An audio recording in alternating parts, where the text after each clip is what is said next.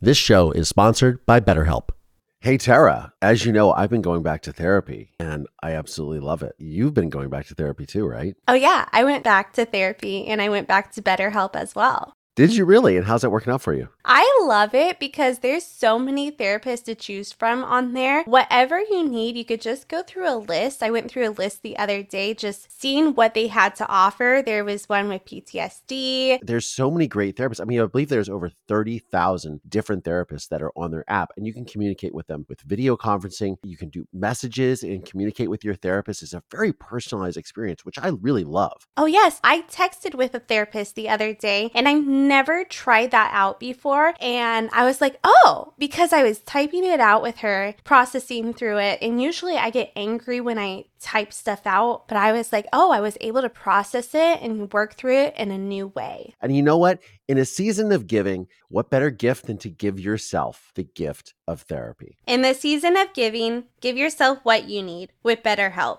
Visit betterhelp.com slash survivor today to get 10% off your first month. That's betterhelp, H-E-L-P dot com slash survivor. Trigger warning. This podcast discusses themes centered around emotional, physical, and sexual violence. While the stories of the survivors are meant to be inspiring and informative, listener discretion is advised. If you are struggling with any of the aforementioned issues, links to resources can be found in the show notes of today's episode. Um, they sent me this amazing letter inviting me to symposium. Now I'd made what the bleep at this point, so you know, and people were, you know, I was sort of a, a, a big deal for a while. And so at this point, it was sort of the, the height of, of what the bleep. And they said, you know, we know how to do the stuff that you talk about in the movie. And I was like, yeah, everybody says that. You know, you guys are full of shit. But they write me this compelling letter. The letter was so well written. Like it appealed to everything I cared about. And by the way, later I would find out from, from Susan Dones, who, defect, who defected before me, later I would find out they studied me very carefully. They listened to like radio broadcasts, you know, TV stuff, stuff I'd written. They studied everything about me to figure out what I wanted. So later I realized the letter was crafted to like get me to like go, oh, this is exciting because it matched every single thing I cared about. Hi, survivors. I'm Tara Newell. And I'm Collier Landry, and this is the Survivor Squad podcast. Yay, another episode. Another episode.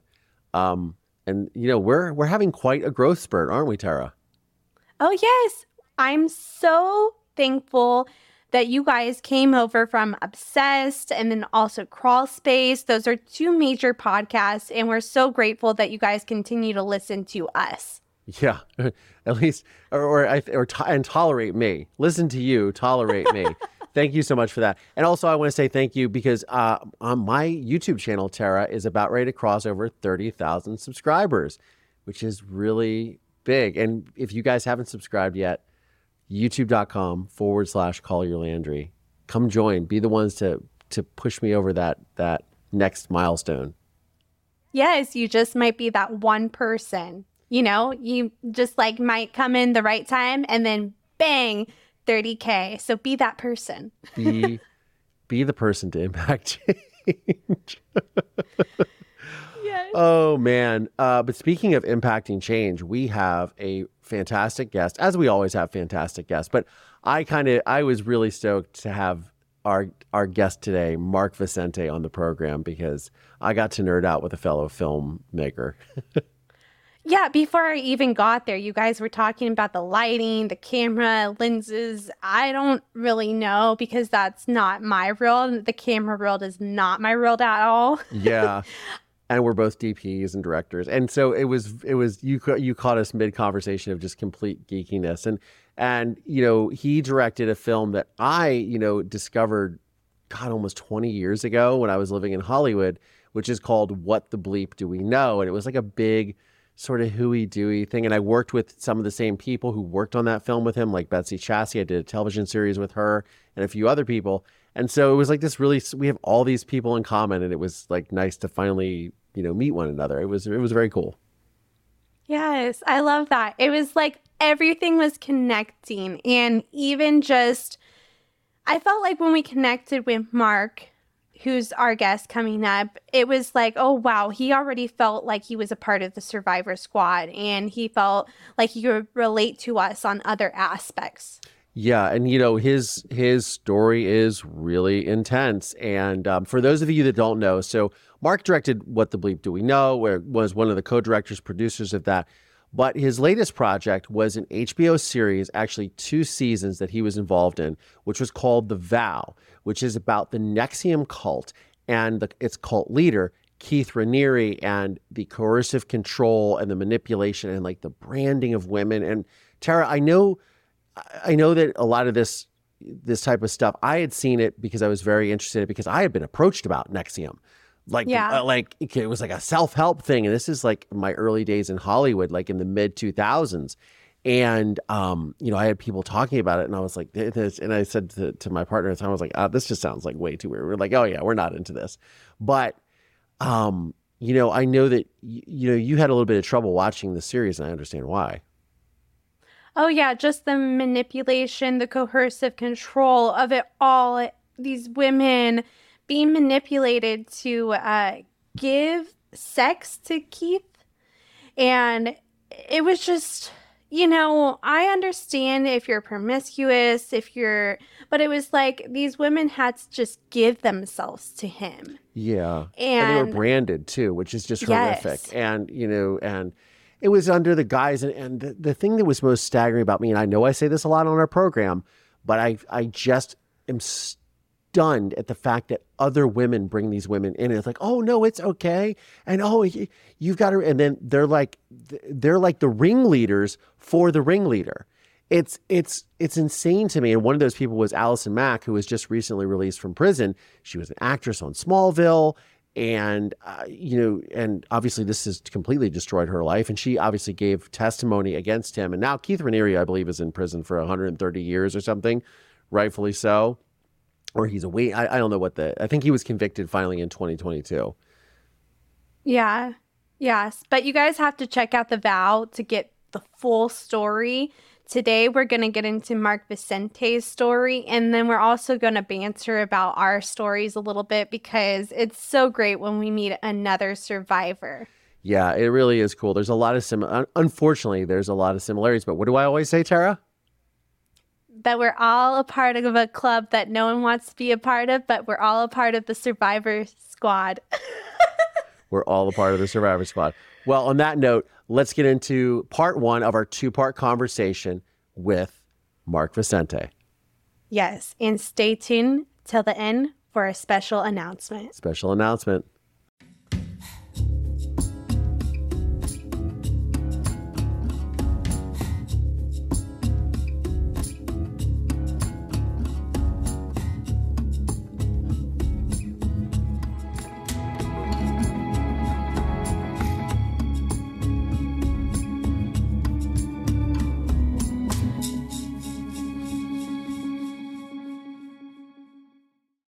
So, Mark, why don't you tell us your story?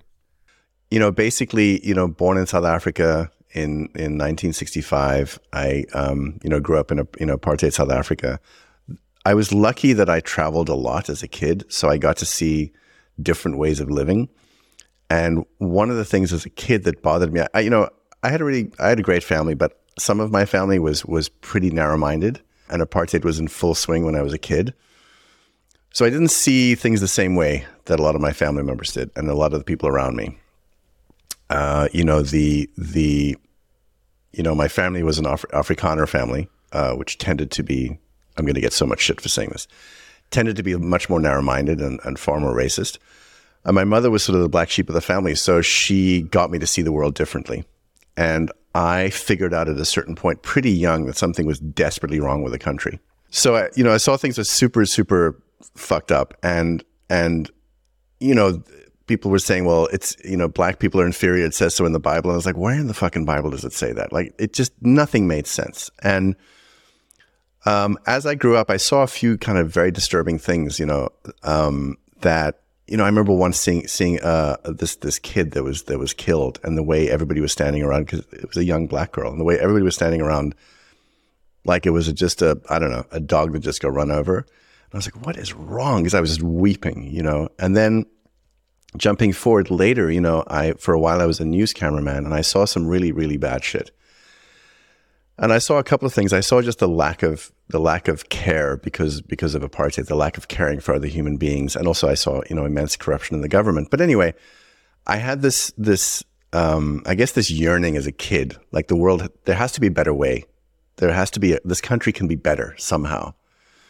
And my my story of of of the sort of you know the the my so-called enlightenment of like oh this is how I do it was like when I was I think I was like nine or something maybe a little older I went to see this musical. My my mom took me to this musical in Johannesburg, and it was like drumming and dancing, and like it was really cool. It was like Zulu musical, and I and I took the music home on a little cassette, and I played it again and again. And I was in the bush living with my grandparents, and the, by bush I mean like you know house, you know sure. gardens, fences, and then just yeah. wild, like you know leopards just beyond the fence and shit like that. Wow! And I had this incredible feeling um, of connection to to something profoundly good.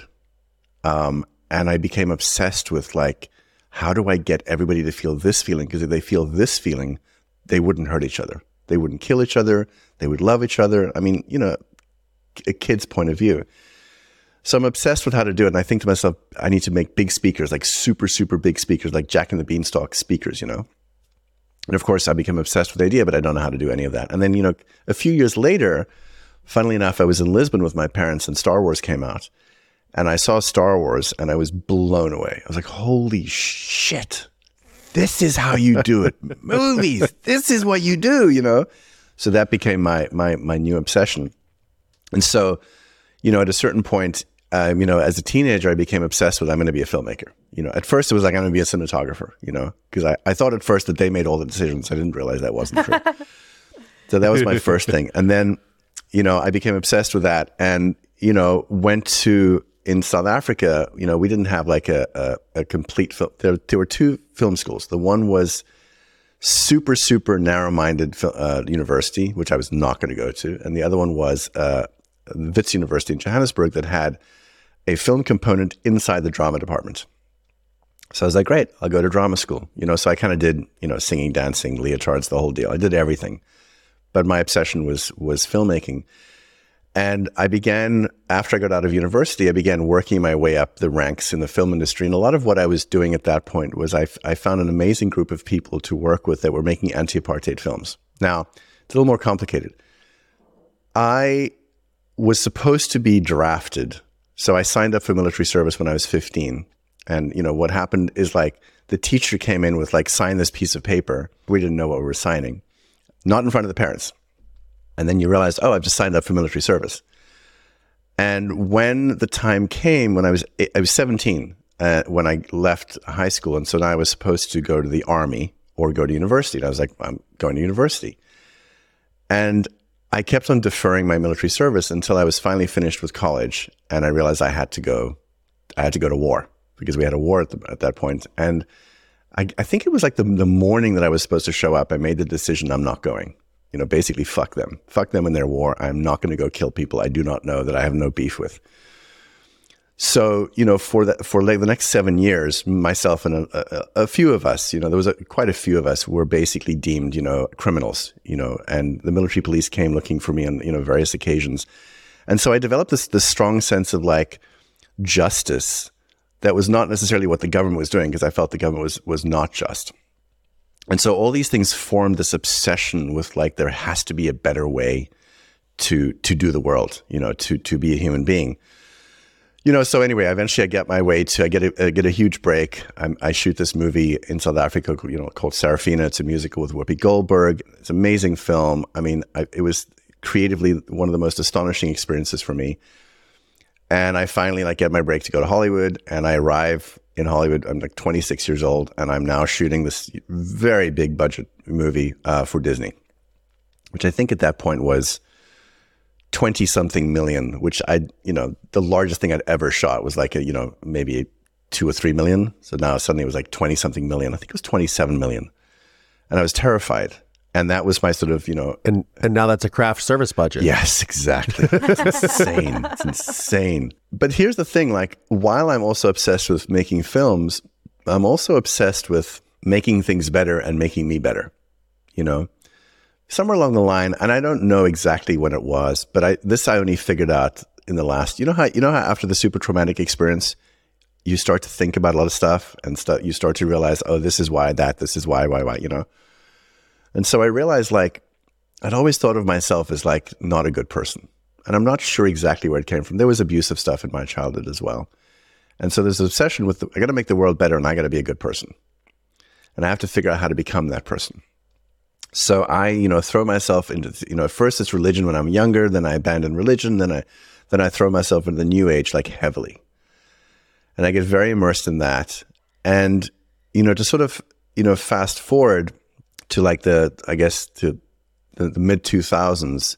You know, I'm I'm I'm shooting movies. I'm starting to direct, and I'm also I had this this this personal growth thing. You know, I have to fix myself. And so in around 2004 is when I meet. I get a, I get a, a letter from one of the the people, and it's actually the CEO of the company. Uh, sorry, it's not the, it's it's one of the uh, the high ranking people um, they sent me this amazing letter inviting me to symposium. Now I'd made what the bleep at this point, so you know, and people were, you know, I was sort of a, a, a, big deal for a while, and so at this point it was sort of the the height of of what the bleep, and they said, you know, we know how to do the stuff that you talk about in the movie, and I was like, yeah, everybody says that, you know, you guys are full of shit, but they write me this compelling letter inviting me to come to this sort of symposium with a bunch of scientists, the people I really admired. And I was like, oh, that's interesting. So I call I call the number, which you know, which is weird that I did that because I, was never doing it. But the, the letter was so well written, like it appealed to everything I cared about. And by the way, later I would find out uh, from from Susan Dones, who, defect, who defected before me. Later, would find out they studied me very carefully. They listened to like radio broadcasts, you know, TV stuff, stuff I'd written. They studied everything about me to figure out what I wanted. So later I realized the letter was crafted to like get me to like go, oh, this is exciting because it matched every single thing I cared about. So I make, you know, I make the phone call and I connect with it's at that point Nancy Salzman and Barbara Boucher. And, you know, they're excited that I call back and they meet me in, in, you know, Beverly Hills and we have this conversation. And these these women are profoundly smart and I'm like blown away because they know what like I care about and they and they they seem really like they maybe they've figured something out. This show is sponsored by BetterHelp. Hey Tara, as you know, I've been going back to therapy and I absolutely love it. You've been going back to therapy too, right? Oh yeah, I went back to therapy and I went back to BetterHelp as well. Did you really? And how's that working out for you? I love it because there's so many therapists to choose from on there. Whatever you need, you could just go through a list. I went through a list the other day just seeing what they had to offer. There was one with PTSD. There's so many great therapists. I mean, I believe there's over 30,000 different therapists that are on their app and you can communicate with them with video conferencing. You can do messages and communicate with your therapist. It's a very personalized experience, which I really love. Oh, yes. I texted with a therapist the other day and I've never tried that out before. And I was like, oh, because I was typing it out with her, processing through it. And usually I get angry when I type stuff out, but I was like, oh, I was able to process it and work through it in a new way. And you know what? In a season of giving, what better gift than to give yourself the gift of therapy? In the season of giving, give yourself what you need with BetterHelp. Visit betterhelp.com slash survivor today to get 10% off your first month. That's betterhelp, H-E-L-P dot com slash survivor. And they say to me like, oh, you should meet our mentor, this guy Keith Raniere. And I'm like, oh, okay, well, you know, maybe one day. Because at that point, I'm in the middle of, you know, writing a book and, you know, we're, we're doing the next movie. Anyway, fast forward a bit. I finally go and I do, I'm going to go do one of their courses. So I fly out to to Albany, New York, and I'm only going to commit to like five days. It's a whole 16 day thing. I'm going to do five days because like I'm super busy. And also at that point, I think I, I think I think I'm a pretty big deal. So you know, I'll just come and see what you guys are doing and see if it's worth anything. And so I I start doing this course, and at first it's just lame. You know, the first day is lame. And I don't know who this Raniere guy is, but I really respect these women that invited me. And around about the third day of this training, I have this massive breakthrough, like really, really big. And and I had so much anxiety in my life, you know, like so much anxiety. I didn't real I didn't understand why. I mean, I was still had PTSD from, you know, being a news cameraman and the shit I went through as a kid. You know, I didn't know that. So I had this big breakthrough where I suddenly feel this anxiety just lift, and I'm like, holy shit! So this stuff can do that? That's amazing. And then I become obsessed with, okay, well, if this can work that quickly and understand at that point they were doing things where somebody would come with some anxiety or some phobia or some confusion or whatever. And in like under an hour, with some special process they were doing, people were having these huge shifts and understandings and realizing, holy shit, my whole life I thought this, that doesn't make any sense. You know, and you feel this kind of freedom. And I was like, man, this, I think this, this shit might be the shit. This is maybe the, the thing, you know? Yeah. And I think that was my sort of entry point into, into, into the, the cult is that they seem to have figured out a way to overcome this, this, this human behavior equation that was super fucked up. Like the, we do shitty things to each other. We make bad choices. You know, I make bad choices. So they seem to figure out like this is how you fix it. So it was sort of like they they were getting into your programming and shifting it very quickly. And I'd done a lot of stuff before. So I'd seen a lot of stuff, done a lot of stuff, but this this thing seemed to be really amazing. And so I was I was kind of hooked on the on on the what they call the tech which FYI Scientology also calls their thing the tech. And so I go away for a while. Oh, what happens actually is I, I decide that it's so good, I'm going to stay the entire 16 days. So I put a bunch of work off and I stay the entire 16 days. I'm blown away. But at the same time, you know, I leave with a lot of like shitty feelings. So there are these breakthroughs, but I leave with a lot of shitty feelings. And I, and I leave feeling like, God, I'm such a piece of shit. I have so much work to do in myself. And only later do I realize that, you know, it's sort of like they, they, they, I'm going to use mix, but they disembowel your soul bit by bit. And so while you're having these breakthroughs and these amazing good feelings, you're also seeing, you're being shown how limited you are, how much you need to grow, how far you are from the ideal human being that you say you want to be. And that, you know, taps right into all my childhood shit. I'm like, I, I got to fix myself. You know, because at that point, one of the things I remember, I was super political at that point. You know, and I was anti the war that was going on and stuff. And, and then they would say things to me like, you know, so you want people to be nonviolent. I go, yes, that's what I want. Okay. And you want people not to react out of anger. I said, yes, that's what I want. And they said, well, so how does it work then that you're so angry at the people that are being angry? And how is it you have all these violent thoughts about the people that you believe are being violent? Don't you think that's a problem? And I'm like, fuck, that is a problem. Shit fuck yeah. You know, because like if I'm going to change the world, I have to not be those things. You know, it seems logical. And I'm like, yeah, I got, I got to fix myself. You know, I, I've got these anxieties, I've got these angers, I get rageful about a bunch of stuff, you know. And uh, you know, I was having, you know, before this, I was having major panic attacks all the time, and and and it seemed that this this was going to fix all that. So I disappeared for a while. Then they start to give me a lot of pressure about like, where are you? And I said, oh, well, I'm doing my life. You know, like now you gave me some great tools. I'm doing my life. Yes, but you, you know, you owe us this, you owe us that. There's a lot of weird shit going on. So I go back and I do a bunch more courses. And I realized like that, well, they convinced me, I should say, that like the only meaningful way to move forward is to really clean up my act. Because if I'm gonna if I'm gonna keep on making films that have impact in the world, then I, I need to make the films the right films that will actually do that. And to make the right films, I have to become the right kind of filmmaker. I have to work on myself. And that's the most important thing to do. And, you know, you could argue that, yeah, that's probably the case. You know, it, it, they kept on saying, you know, like first fix you, then go make the things. It wasn't like, just do both. Well, they're bringing up like a lot of insecure attachments to make you yes. codependent to this religion. Correct absolutely correct. But I didn't understand any of this, you know. I mean, they they they leveraged my ambition because my ambition was, yeah, I want to be a great filmmaker, but my ambition was also I want to be a great human being. You know, so they leveraged all of that and and my desperation, my my terrible fear that I was a complete piece of shit. And then what they do, uh, uh as you as you just, I mean, they they make you feel shittier as you're going along. So the CEO of the corporation, Nancy Salzman, you know, says, you know, you need to this is earlier she you know she said you know you should meet keith one day this is my first i'm, I'm backing up so my first intensive i think on day 10 i get to meet keith Raniere and it's so interesting because when i met him i thought yeah it's kind of a schlub and like this is not the person i thought you know that i thought i was meeting. You know i thought i'd be meeting i don't know fucking xavier xavier from the x-men. They called him something right? Vanguard. Vanguard. Vanguard. Yeah that was it. Vanguard. Yeah, all these names, all these names. And when I met him, you know, I thought, oh, this is great. I have an opportunity to ask a super smart guy, you know, has you know one of the highest IQs ever recorded and best three problem solvers in the world, yada yada yada. I have an opportunity to ask him a bunch of questions, and I asked him a lot of questions. And one of the questions I remember was about dark matter. I wanted to understand dark matter better.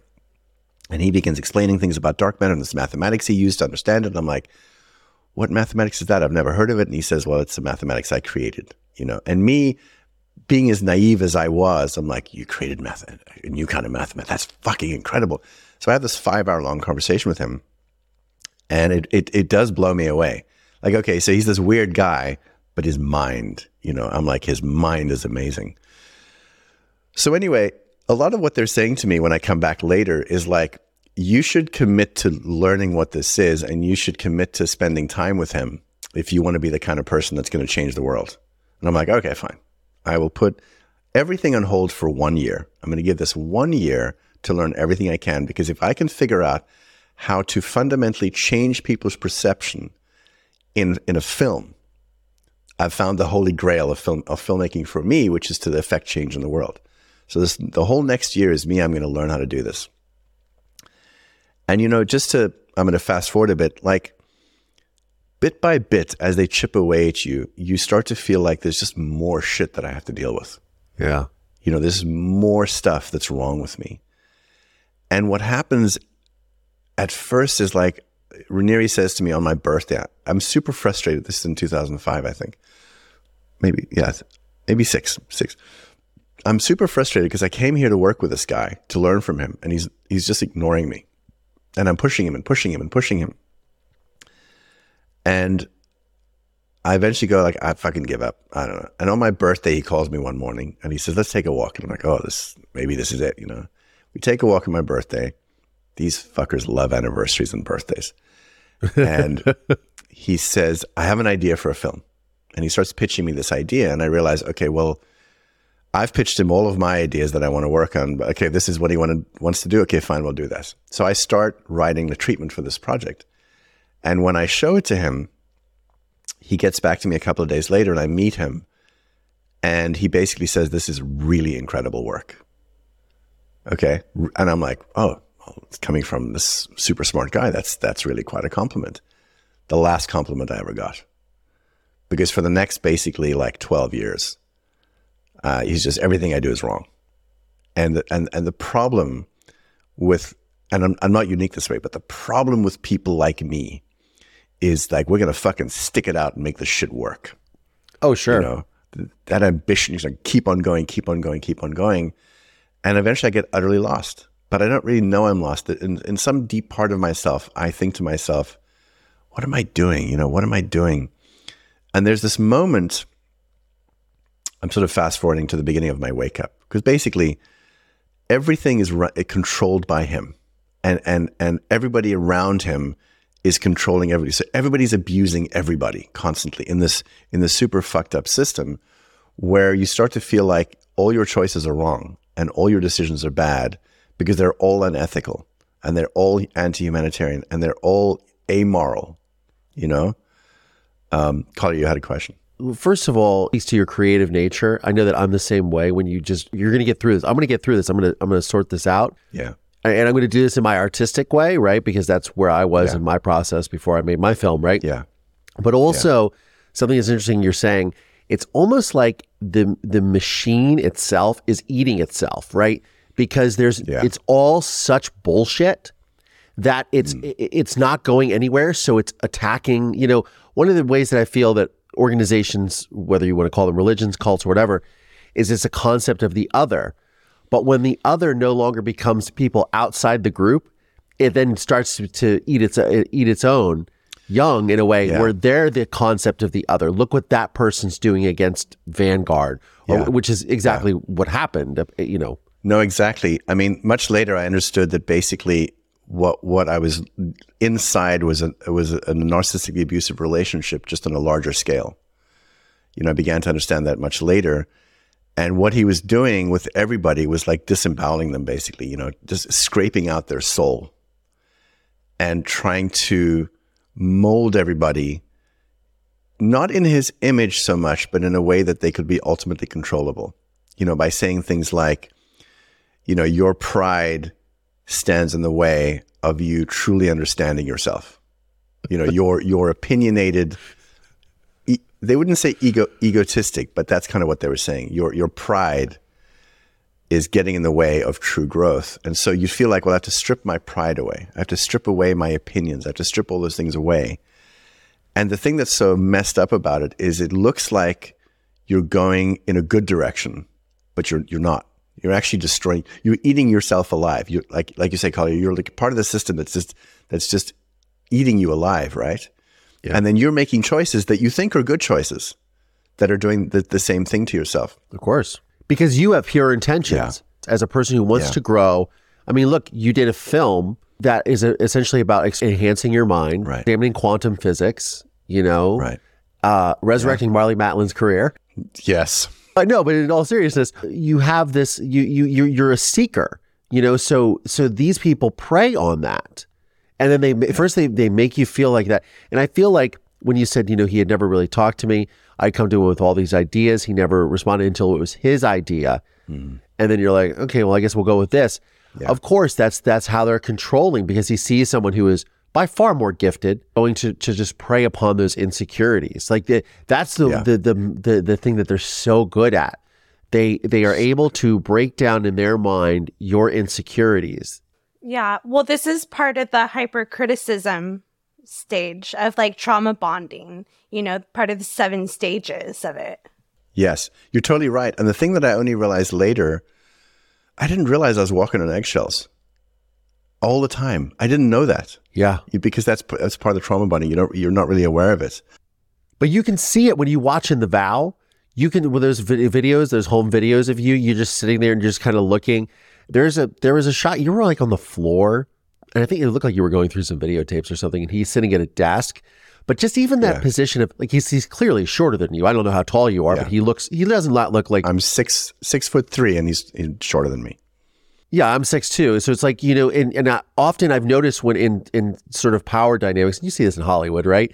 You, you, where people will try to just even as a going back to like thousands of years ago when we're in tribalism and things like that, where the leader has to be taller than everyone else, or has to be Exactly. they stand on a stage with you know Exactly. it gives you the presence over them, and you can see him Exactly. positioning himself that way, and it's just these little subtle things that you look back and you go, oh yeah, this It's is funny because this is the thing you don't see it. Like I remember when I was long, no, when I was in my twenties, I was sh- shooting a lot of docs, right? And I, a, a, as a, a DP, and I remember going to Zululand and going to like you know shoot like the Zulu King, right?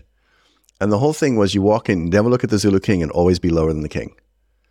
So I and I and I thought that was a fucked up system. People gave me shit for this as well, but I didn't see that in this system. Also, look, we were studying psychopathy. We were studying all those things. I mean, eh, he had me specifically study like you know a lot of bad people, a lot of bad things they were doing, because you know he said to me that would help with that would help you deepen your sense of conscience. The, these bad things exist in the world. He was literally talking about the shit he was doing to us. That's what's so messed up. And the thing is, at this point, it's one thing to study psychopathy, and maybe I'd run into some bad people in my life, but it's another thing to to truly take in. I'm dealing with a really bad human being. I mean, you guys know you you know you had your wake up of horror, Yeah. You know, which I I'm I'm I'm profoundly. Yours honestly feels so much worse than mine, um, but but it is a shock, I think, to most people to realize like, oh shit, this these kinds of people exist. Like they're they're so close in your you know in, in your guys' case, your family. Um, but I I had really idolized him because what he'd figured out how to do was to match all my values. So I thought he was he I thought he was who I could become. The fact that I later realized now this is an evil motherfucker was a huge huge shock to me, you know? Um anyway, that's that's that's yeah, that that shock is so interesting. So anyway, uh, just to go back to to the beginning of my um please I can go anywhere you want, but I was just thinking about the beginning of my wake up was 2015 my wife Bonnie and I go to um, she was in she was in a bunch of the Star Wars movies so she you know she's a Star Wars Yeah. personality and so we go to the Force Awakens premiere massive premiere, biggest one I think they've ever done. You know, we're we're on the red carpet, the whole thing, and we we go in and one of the things we're always told in the cult is like, you know, we're the most humanitarian people you'll ever find. We understand tribute and we understand caring and we understand compassion. And I remember sitting down in the theater. It was the it was the um, the Dolby Theater on on Hollywood, and it was a huge. It was a massive, massive affair. You know, all the famous everybody was there, and I you know I met I hung out with Spielberg. I was hanging out with J.J. Abrams. I was hanging out with all these amazing people. And inside, I'm feeling such the, such a deep sense of insecurity because I didn't know this yet, but I, I felt so far from the world, from this place I was. I felt like I was going for because I was in this little shitty place in upstate New York working on myself while these people were doing all the things that I dreamt about doing. And so I'm sitting in the theater before the film comes on, and um, J.J. Abrams gets up and he starts talking, and you know Spielberg is up there, and then George Lucas is up there, and, and J.J. Abrams starts talking about George Lucas in such an incredible way, and I just have tears in my eyes because I'm like, oh my god, it's so beautiful, the the respect these these these giants have for each other, and I'm sitting there going like, wait, I don't see this inside the organization. I don't see No. this kind of kindness in the organization. What the fuck am I doing? And I realize this theater, this environment, this dream, this is where I was supposed to be going. What the fuck am I doing? So that's December 2015. And I think that plants the seeds of things for me because I begin comparing and saying, they're saying that they're the most humanitarian, kindest people. They're not. This example in this theater, this this is beautiful, Yeah. and they keep on poo pooing anything that's that's outside their walls. So The concept of the other. Yes, exactly. Everybody's otherized. There's all this otherizing, right? We go back and I and I and I decide I'm going to be like, you know, remember in uh, what was the movie Jerry Maguire when he writes that letter? He's going to write the letter yeah. to like tell them what's wrong with everything. And the cover looks like Catcher in the Rye. So I'm gonna do my I'm gonna do my my my Jerry Maguire letter. I start, I write these letters to everybody, and I you know I there's all this shit's wrong. You know we say we're humanitarian, we're not, and I'm like, and also I write in my letter like, and also by the way, guys, I'm terrified to say this because I don't want to become the problem child of the organization. And it's funny because I'm not. It hasn't really hit me yet. I'm terrified, and I don't say this. I'm terrified because they're litigious as fuck. If you step out of line, they will sue you into the ground and they will send PIs after you and they will send lawyers after you. They will destroy your life. But I can't admit to myself that that's what they do, but I'm terrified of it. But I didn't realize it. It's sort of like, you know, how in the trauma bond, you have difficulty actually saying, this bad thing will happen to me if I, you can't even admit a bad thing could happen to you, but you can feel it.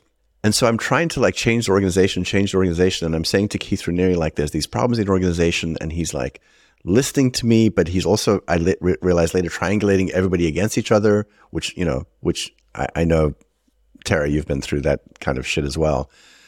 And every question I bring up, he has an answer. And eventually I say to him one day, like, I think there's a psychopath in the organization. And he's like, huh, who do you think it is? And I'm like, I think it's Alison Mack. I think she's doing some really, really bad shit with some of the young, the young girls and some of the women. He's like, oh. But then he does all this weird distracty shit on me. He asks, asks me questions about the way I process things, and I, it completely distracts me. So I'm beginning to learn in 2016 something's not right. These women are so skinny, and they're like they're like fading away. Their life is fading from their eyes. And I say to him as well, like, okay, so we're supposed to be, this is the science of joy we're doing, right? That's what they called it, the science of joy. So shouldn't people begin having joy?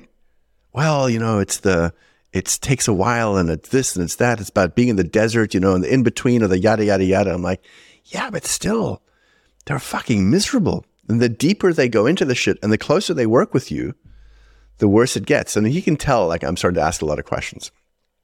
And at one point, I remember he takes a walk with me and he says to me, um, You know, Mark, I just want you to know there's nothing you can do to break me.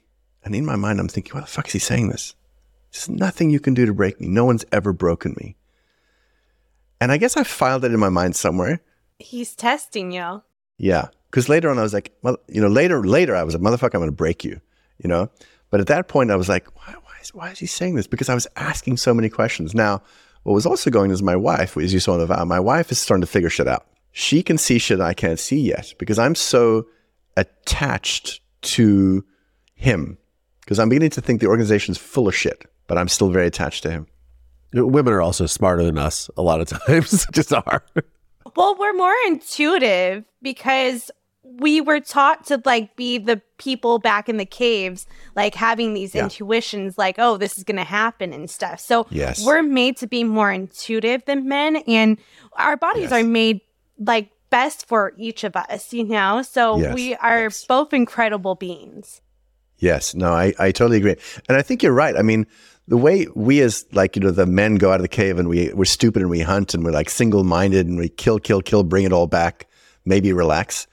And you're right. The women are just like, they can just see connections to things and see what's going on and like, shit, we just don't know what, you know. So th- that was very much the case. I was being a soldier and my wife was like, shit's not right. Now she's trying to tell me, but like I'm super attached to the leader and terrified of him. So I'm very defensive. And what eventually happens is she makes the decision to leave the organization, which I'm okay with. It's it's really really difficult, but I'm okay with it because I love my wife, and if that's what she wants, that's what she wants. Now, what had happened a little before that is she had she was in LA because she was so sick and tired of the organization. She was in LA, and she decided one day just to sit still and just be with herself. She was so tired of being afraid. And she'd been so abused at that point you know, by people in the organization. And she sat very still one day and she had this realization. She was she was hanging out in Marina Del Rey, just like sitting quiet, staring at the ocean. And she realized, oh, this entire system is based on coercion and fear and punishment.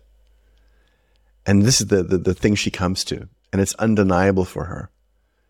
And she explains it to me, and I'm like, yeah, but you know, everyone's still trying, and I'm still, you know, defending everything.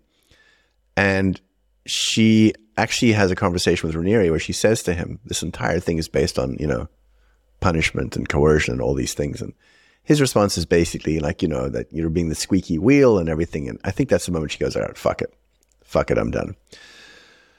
So she leaves, and you know we're together. Just by the way, we never separated. That's that. It seems that way in the vow. We never separated. Um, but it's straining. It is straining our relationship. And she says to me one day, she says, What will it take for you to listen to what I'm saying? You know, and I said to her, because I'm so compartmentalized in my mind and so disconnected emotionally, so dis- dissociated from myself, that I say to her, I need proof, data. Show me data. Because that's how, that we used to speak like that. Data, give me data. And so she says to me, Great, I'm going to have you contact a number of different women. And so I contact these women and they start telling me stories about like Raniere hitting on them. They start telling me stories about the secret underground weird thing where you get invited into, but you have to give collateral. And I'm asking, well, what kind of collateral? Like compromising collateral, like blackmail material. Well, what kind? You know, like bank accounts and naked pictures. And I'm like, what the fuck is going on? And I'm kind of horrified, but I realize I trust all these women. I'm like, they're they're not lying to me. And I go back to Raniere, idiot, and I start pushing him on stuff.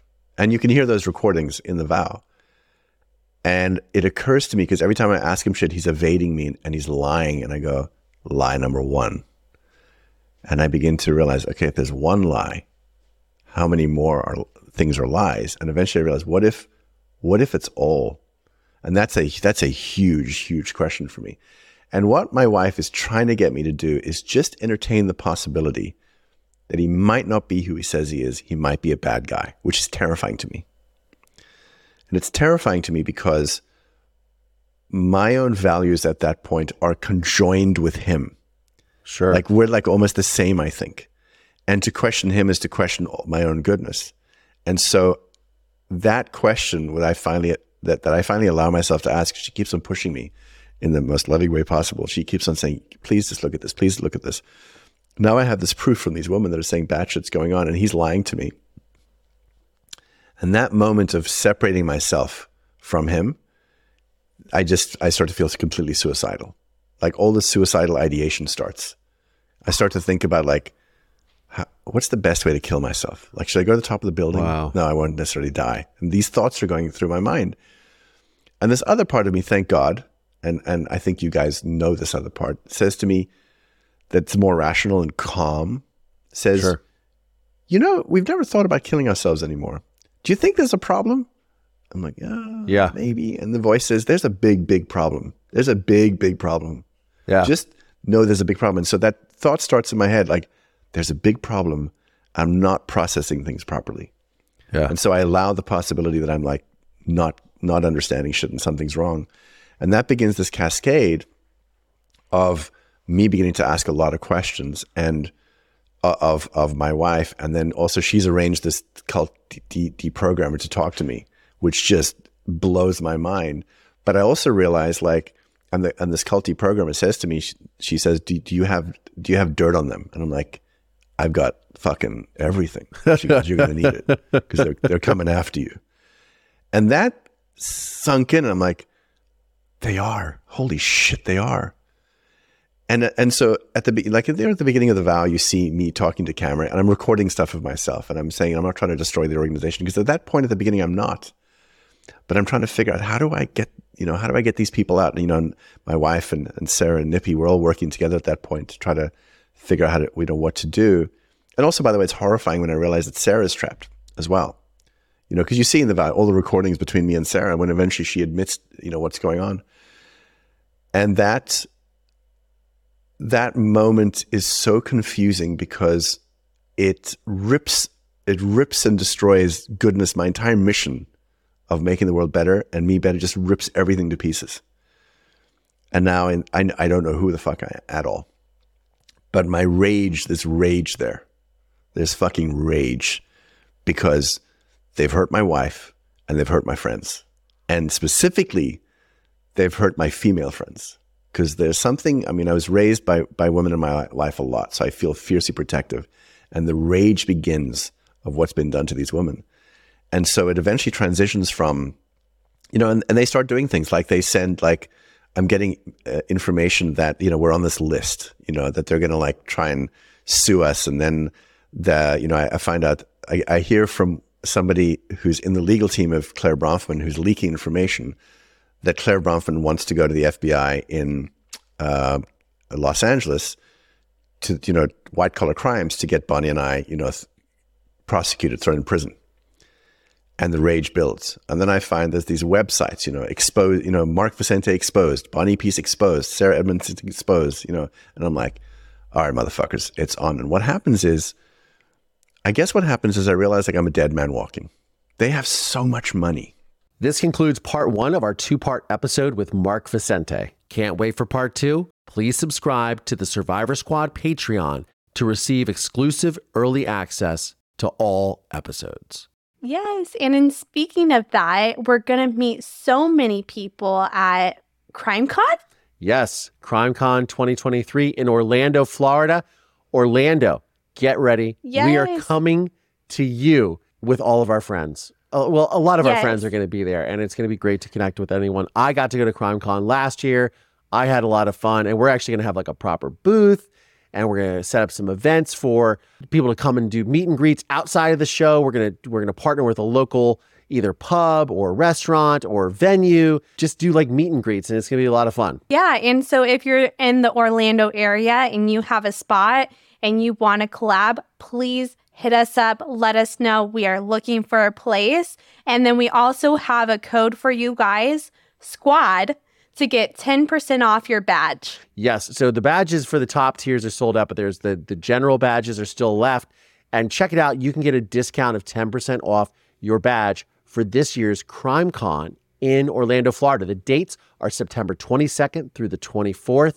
Check it out. It's going to be a lot of fun. There's so many great people that we've even had on this show that are going to be there. So I'm I'm really excited, and we hope to see all you all y'all there.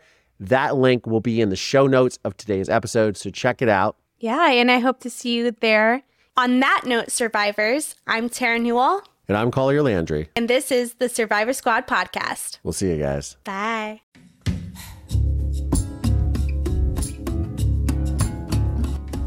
The Survivor Squad podcast is made possible by support from listeners just like you. Please subscribe via Apple Podcast, Spotify, or wherever you get your podcasts from.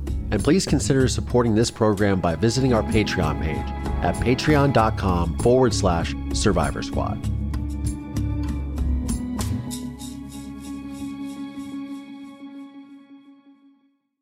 This show is sponsored by BetterHelp.